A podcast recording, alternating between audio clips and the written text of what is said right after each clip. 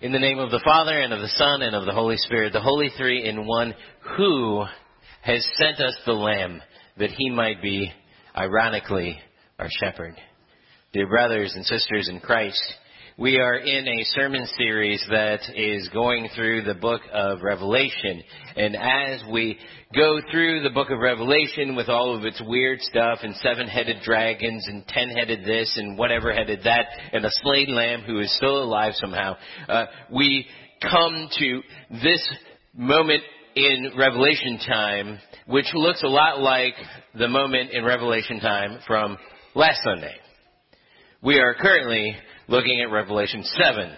But there is a lot of similarity between Revelation 7 and Revelation 5. So just to catch you up, if you weren't here last Sunday, here's what we talked about. What we talked about was that in Revelation 5, you have this scene where you have this scroll that is presented and nobody is able to open up the scroll because nobody is worthy enough. And what's written on the scroll could mean that human beings live forever with God, or it could mean that God is divorcing humanity and saying, no thank you, you can go on your own way. And as we looked through that, we saw that there was this character, the figure of the Lamb, who we know is Jesus Christ, and this Lamb is worthy to open up the seals. And so when um, uh, the Lamb is worthy enough to open up the seals, you have John saying, uh, crying first of all, and then you have an elder who is in heaven go to John and ask him a question. And as John kind of works through that question, you find out something kind of amazing. Well, that's the same thing that happens today. And as you take a look at what's going on in our reading today, you, you can't help but see the similarities between the two. But in between there, in between chapter 5 and chapter 7, a lot has happened. Because you remember those, those seals well, those seals, the lamb is worthy to open up the seals, and sure enough, what he does in between now and uh, in between last Sunday and this Sunday is that he opens up the seals. And so as he opens up the seals, you have kind of strange things happen every time he opens up a seal. The first four times that he opens up a seal, you have these four characters that we kind of know in our culture. These four characters who are the four horsemen of the apocalypse. The last of whom is Clint Eastwood. He's a pale rider. He bring yeah. Um, good laughter. You guys watch good westerns. And, and you have the four horsemen of the apocalypse, and, and then you have, well, you, you have two other things that happen. The first thing that happens is uh, after the four horsemen of the apocalypse, and so uh, we're on seal number five. In seal number five, you have all of the martyrs of the world, all of the witnesses that suddenly appear when this fifth seal is broken. And so you have all of them, and they're all crying out for justice. They're all saying, How long, O Lord? How long? And they don't get an answer. And then you get the sixth seal that opens up. And the sixth seal looks a lot like Jesus' crucifixion and death. Because what you have when you open up the sixth seal is that you have, there's a great earthquake, and then there is darkness throughout all of heaven, and then you, you have this kind of well, the, this, this very kind of traumatic moment. And it's right after that very traumatic moment that you have this. Now you might be saying, hey Pastor Jay, I know that you weren't a math major in college, but that's only six seals. Well, that's because the seventh seal has yet to be broken in the story. And so we're only on number six right now. And where we're at is we're in this moment. So you kind of have the context now. You you have the context where you've uh, seen John very distraught saying who is worthy enough to open up the seals and then you have the lamb come in and John goes thank goodness there is somebody who is worthy enough to open up the seals. Let's see what happens. And then what happens is he unleashes the four horsemen of the apocalypse and it looks like an X-Men movie again. Um, and and you have the, this thing that have, and then you have things that strangely look like things from Jesus's history. And so you have the martyrs of the world rising up, and right before Jesus goes to the cross, he talks about the prophets and the people that were foretelling him. He talks about people like Isaiah and Jeremiah who were mistreated by the, the, the city of Jerusalem. He talks about people like John the Baptist who was beheaded by the institution that was at large at the time. And then you have finally the sixth seal open, and that looks a lot like Jesus' death. And then you have this moment where it looks like, well, John doesn't really understand time. Because now all of a sudden, well, as we jump into this moment in Revelation 7, all of a sudden you, you start to get visions of oh, this is good, this is Palm Sunday. Because all of the, the, there's this great multitude, and they're all singing to God, and they're all waving palm branches, and you go, John, if you weren't confusing enough, you, you don't go according to the timeline that I know. What, what's going on here? And actually, you still don't have the immediate context of what happens just before this in Revelation 7, which is that you have this group called the 144,000, which if you've seen that TV show, tell me about it because I haven't yet. I assume it's bad.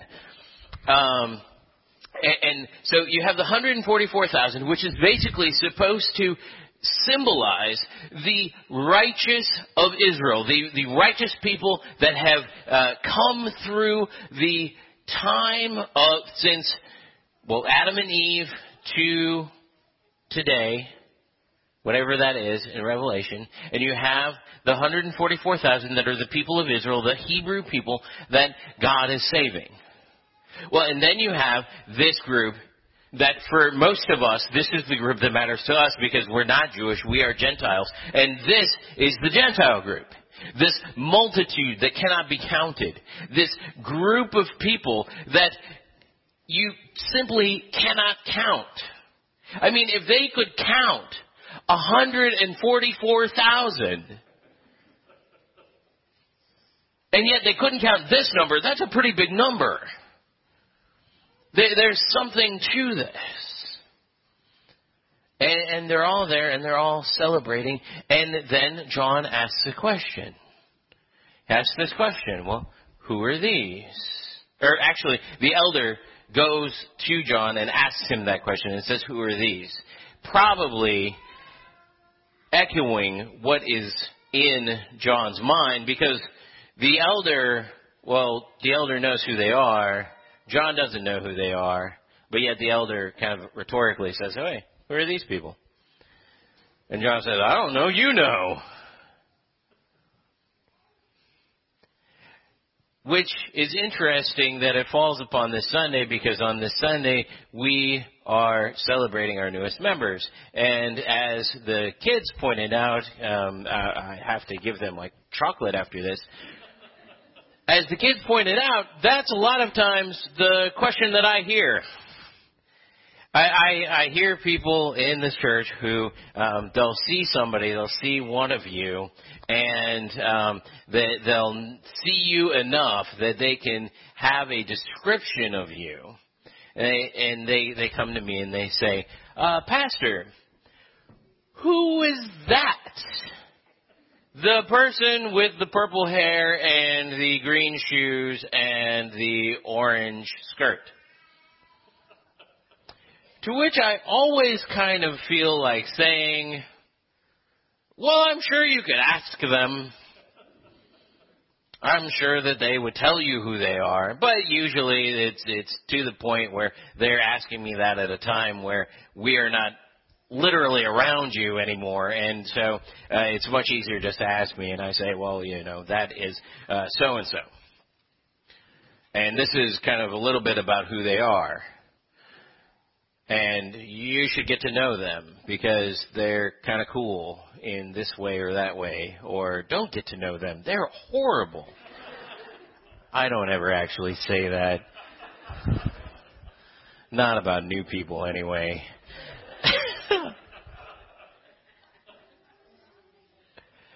but it, it, and and that's the same thing that's being asked here. That uh, the question is, who are these people? And the the answer to that question is that these people are uh, Mark and Jan and Oz and Jim and Sue, our new members that you're going to see up here, along with a uncountable multitude of other people that are coming out of the tribulation, that are coming, and, and so then you go, oh, tribulation, that sounds horrible. What is that? And I think the reason that we ask about what is the tribulation eh, when you start looking at, at Revelation things is that uh, you, you ask it for two reasons. You first of all ask it, you say, what is the tribulation? Because I want to stay away from whatever that tribulation thing is. The second reason that you ask it is, uh, what is the tribulation? Because I hate my neighbor and I really want to see them in the tribulation. And I would like to tell them where to go so that they get hit by it the hardest. Because we are all sinners after all. And the tribulation is quite simply, well now, it's what we're kind of living in. There's this tribulation aspect to life, isn't there? There's this aspect to life that uh, we understand that we are living in a time of suffering. And if you don't believe that you're living in a time of suffering, well, you probably had a lobotomy. Because it's it's what we live in. Mark and Jan can tell you about the suffering in their life. Oz can tell you about the suffering in his life.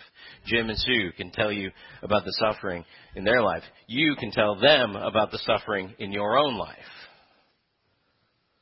We all live in this world that's sick with sin. And because it is sick with sin, ours and the sins of other people, we live in suffering. We live in tribulation. And we need somebody to save us from that. And sure enough, that is what's happening here in Revelation, is that we have this promise that one day all of that suffering, all of that will end, that there will be an end to hunger, that there will be an end to thirst, that there will be an end even to our tears. And that that end is the resurrection of all flesh, where we will be there in white robes, holding palm branches, singing an amazing song to God, and that we will be there with Mark and Jan and Oz and Jim and Sue, and you and me and everyone else who believes in Christ will be there. But that's not where the gospel part of this ends. That is the gospel. You have been saved. Jesus Christ has died for your sins. And one day, because of that, you will no longer have suffering. But it's even better. Because Psalm 23. Because Psalm 23 tells us about a shepherd who is present with us today. And Revelation tells us that that shepherd is Jesus. And that shepherd does some pretty amazing things in the midst of suffering. It says that He is there with us when we walk through this thing called the shadow of the valley of death. It says that He is there with us when enemies are surrounding us and that He has laid out a buffet table for us like it is the New Times Country Buffet. That place actually exists here in Tallahassee. It's not just in the future.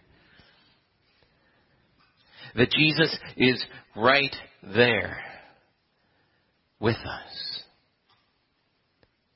shepherding us, guiding us have you ever wondered about when we're saying the prayers and I, I slip into this sometimes not meaning to? And uh, when we pray and we're praying for somebody who's hurting, I pray to God that He would be with so and so because they're going through cancer or they have a broken bone or whatever. It's that notion of presence that God promises to us that maybe we will have cancer and maybe somebody in our life will pass away and maybe there will be something in our life where a relationship is broken and it feels like the end of the world and it feels like the shadow of the valley of death is creeping in on us. But God promises that even in those moments, He is right there with us as our shepherd.